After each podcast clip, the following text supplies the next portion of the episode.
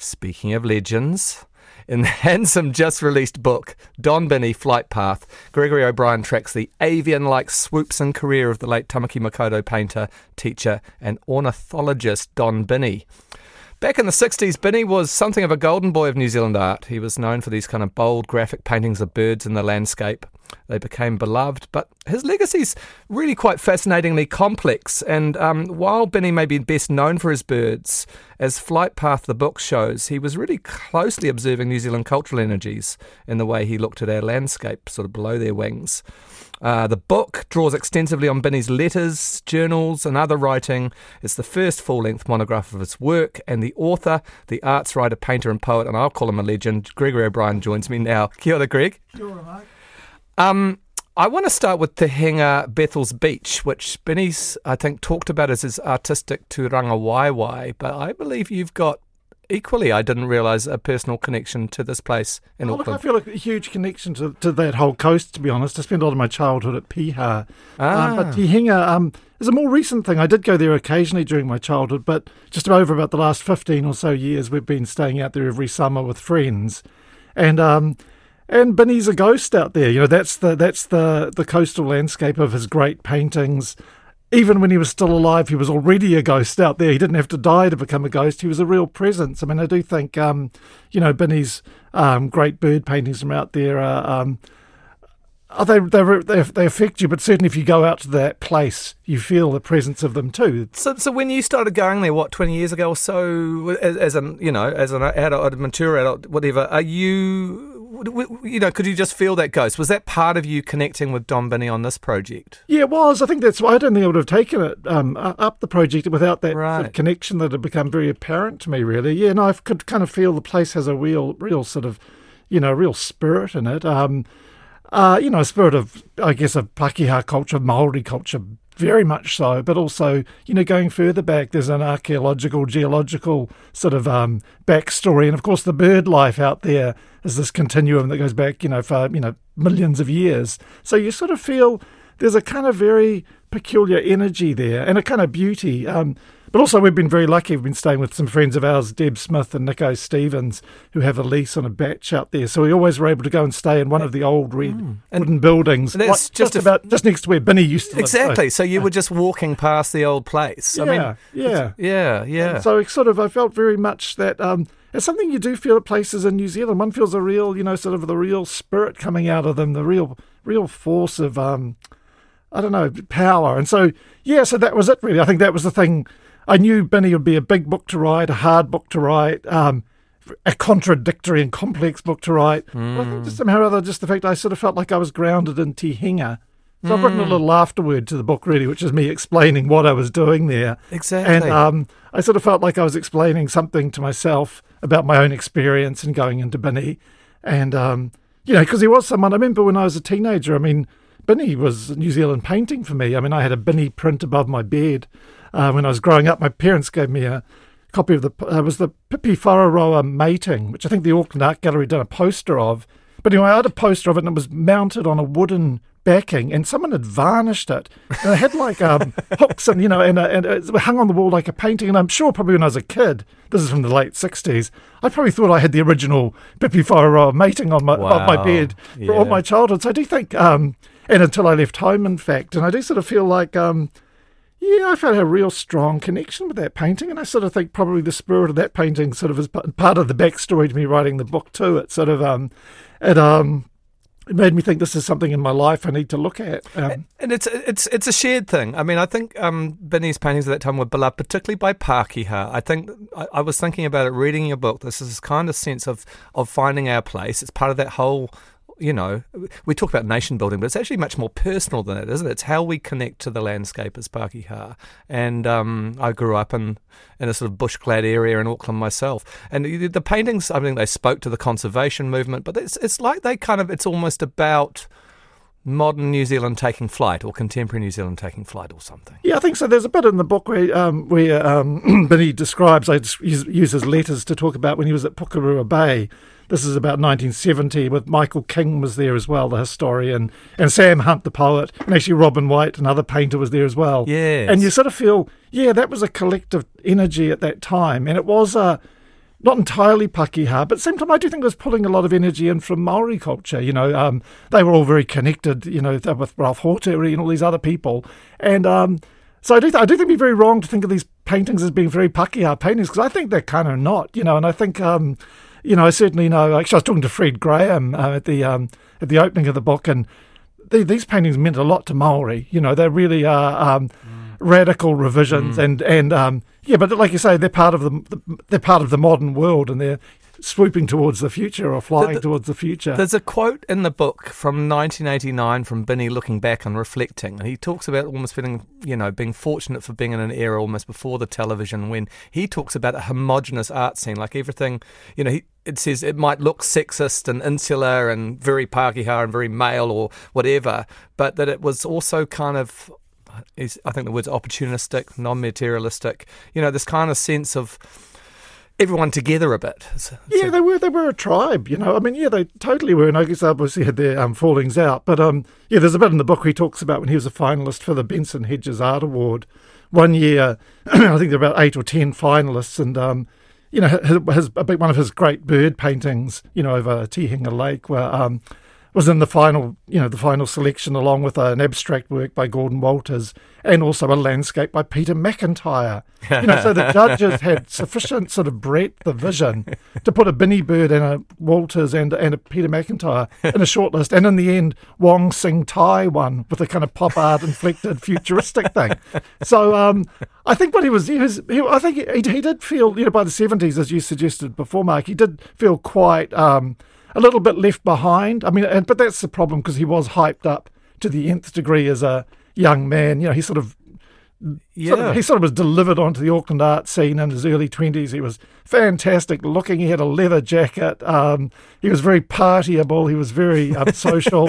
um, he just married Ju- Judith Binney, his first wife, and she was yes. beautiful and rising star. Uh, you know, yeah. so they were kind of like they were um, star they were, couple. They were go- a golden couple, and, and the paintings, of course, were, were fantastic. But also, they were totally. I don't know. The, the Auckland Art Gallery bought one in '64. You know, um, but through the 60s, all the public galleries were buying them. He really felt embraced, I think, um, and deservedly so. The works are amazing. In the 70s, the works are still pretty amazing, but there's just this thing that the lens changes. You know, the the um, the times changed a bit, but also the art market is a market. You know, and um, you yeah. don't stay top of the pop. Well, totally. You've got the Māori land marches, of course. You've got you know feminism and, and women's rights. You've got a whole lot of stuff that kind of is sp- splits that kind of homogeneity. But um, I, I, mean, there's a painting that I've put a, uh, an image of on our web page that just totally fascinates me now, which is Vanishing Signs number two. Oh, with the moko, yeah. It's like this female moko floating in the sky above. um, above a, a, a, graveyard, a Ratana graveyard, no mm. less. Yeah, as this kind of expression of, I mean, you can see this kind of Anglican kind of, uh, we're all in this together expression of of Māori and Christian and land. But now it's kind of like, what were you thinking? so you wouldn't do that now. No, well, you almost wouldn't accept that he went through the whole customary channels to do it, and he was invited to do the second painting with the moko in the sky, you know, by the descendants of the person wow. that had carved the gravestones and right. sorry, carved the wooden grave the grave markers, and um, you know, he was sort of um. I, th- I do. That was one of the things that was a real revelation to me. I, I mean, I, I met Binney back in the day. I thought he was like a, I don't know, a cross between a high Anglican bishop and a, and a high court judge. You know, very English guy. His body language, the way he walked, the way he talked, um, you know, beautifully eloquent, loquacious, um, verbose at times, but he was amazing, you know, but, but a very almost like a great image of a kind of colonial force. But then mm. actually um, reading his letters, reading his diaries, following his life in detail, he was in hugely sort of knowledgeable and immersed in Maori culture. Out at Te Henga, he was involved in all the archaeological things that were going on there, right, trying yeah. to work out. And he was working with Maori too to work, you know, where, where the food sources were, where where the urupa were.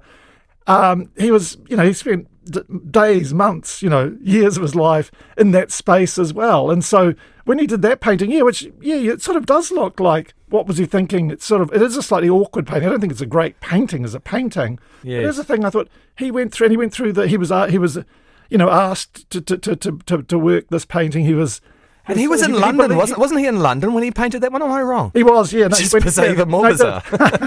well, he actually, I suppose his, his, memories of New Zealand became very intense. There's quite a long story about that painting, actually, but but he did take it to one of the um to a kuia, you know, a Tohunga, basically in Auckland, yeah. and got it blessed, and then took it down to Rotorua. There's two, there are actually two versions of the same subject, one of them's in the Rotorua Museum.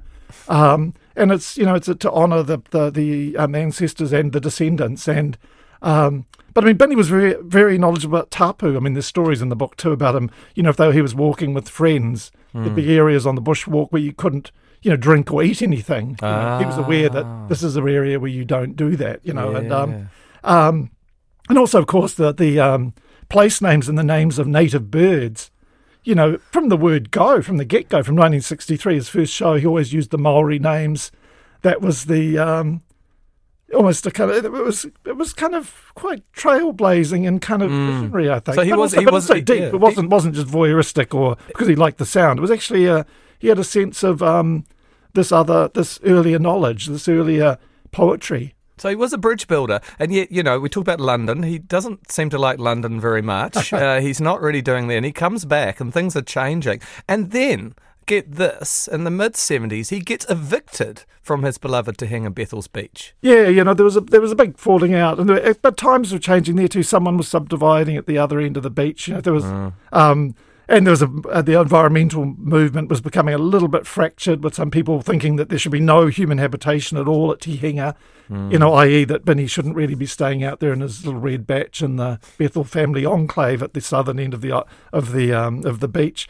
Um, yeah, the world was getting complicated, and, he, and yeah, and there was a there was a quite a dramatic falling out, and he ended up. Um, without Te Henga, and I think that was a huge blow. And then there's almost like about 15 years in the wilderness, you know, where he he does sporadic paintings. He was drawing for a while, then he was taking black and white photos, then he was writing novels furiously for a few yeah. years. Um, then he was sort of throwing himself back into the Anglican church, you know, and he became a lay preacher. Um, and he was, at the whole time, he was also teaching at Elam. So, mm. in some hmm. ways, he let himself, I think, be diverted. And then I think, really, probably by the time he was in his late 50s, he left Elam and really, I think he kind of started to hear the birds again. And that's, I guess, the final sort of um, passage in the book, the final main chapter, is really Binney going back to birds without the modernism, without the um, without the agitation, without the kind of almost kind of furious energy and drive of the earlier paintings. They're far more distilled and quiet. Don't you think, Mark? I mean, you look yeah, at the, they I mean, are. A lot of people at the time. This is. I mean, I was around, you know, working in a gallery with you. In fact, at the time, people thought he'd actually become a bit boring, or he'd sort of shut down. Yeah.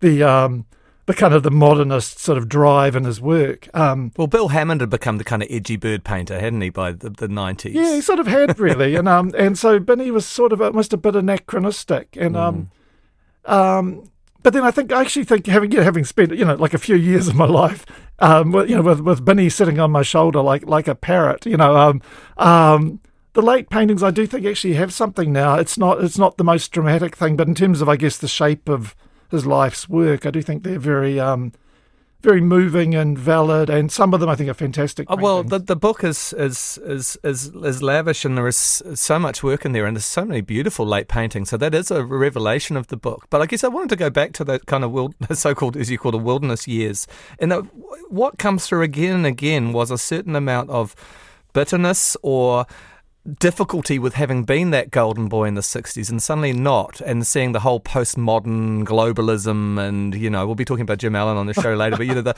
the, you know, suddenly he's not in the middle of the limelight, and he comes across a little ungrateful, really, you know, because oh, it's totally. like, you know, you know, um, no, he's. Why are artists like this? I mean, you deal with artists all of the time. Um, all of them feel like outsiders. So here um, you have the guy who was the most fettered, mm. and he's feeling like an outsider ten years later or something. Yeah, no, no, no, totally. But as you say, I mean, there, were, there was the rise of feminism, internationalism, all these other things came along.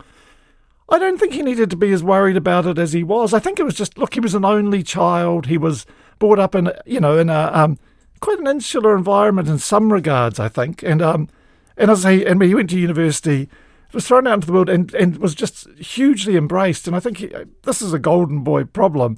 And then at the point that people started criticising him, and there was good, valid criticism, you know, I mean, um, but he couldn't take it. He was he spoiled. Thought, was he spoiled? Yeah, Sounds, you could almost say that. Uh, but um, he felt people were out to get him, and he felt like his expression was he was being white-anted by the art curatorium and the criti- critics. you know, yeah. he was being white-anted. He was termites were um, destroying his foundations and make, wanting him to end up in a heap on the ground, and so he did get. Um, you know, but I mean, critics do do that. I mean, we all get punched up and knocked around um, doing the work that we do in the artistic sphere. But yeah, it's interesting because I almost feel, um, yeah, when, when, reading through his letters, I feel like he's overreacting a lot of the time. He's, right. um, um, he's being very, um, you know, he's got a very thin skin. He should be absorbing these these knocks and blows, and also because there were people that were still supporting him, and also he, mm. he was always selling work. Mark, that's the other thing. I mean, it wasn't like you know, the people had stopped buying the work and he was suddenly broke. Well, I you mean, mentioned, though, that he, you know, just when the art market went crazy in the 80s for big paintings, you know, he'd stopped producing pretty much. So he wasn't really, yeah.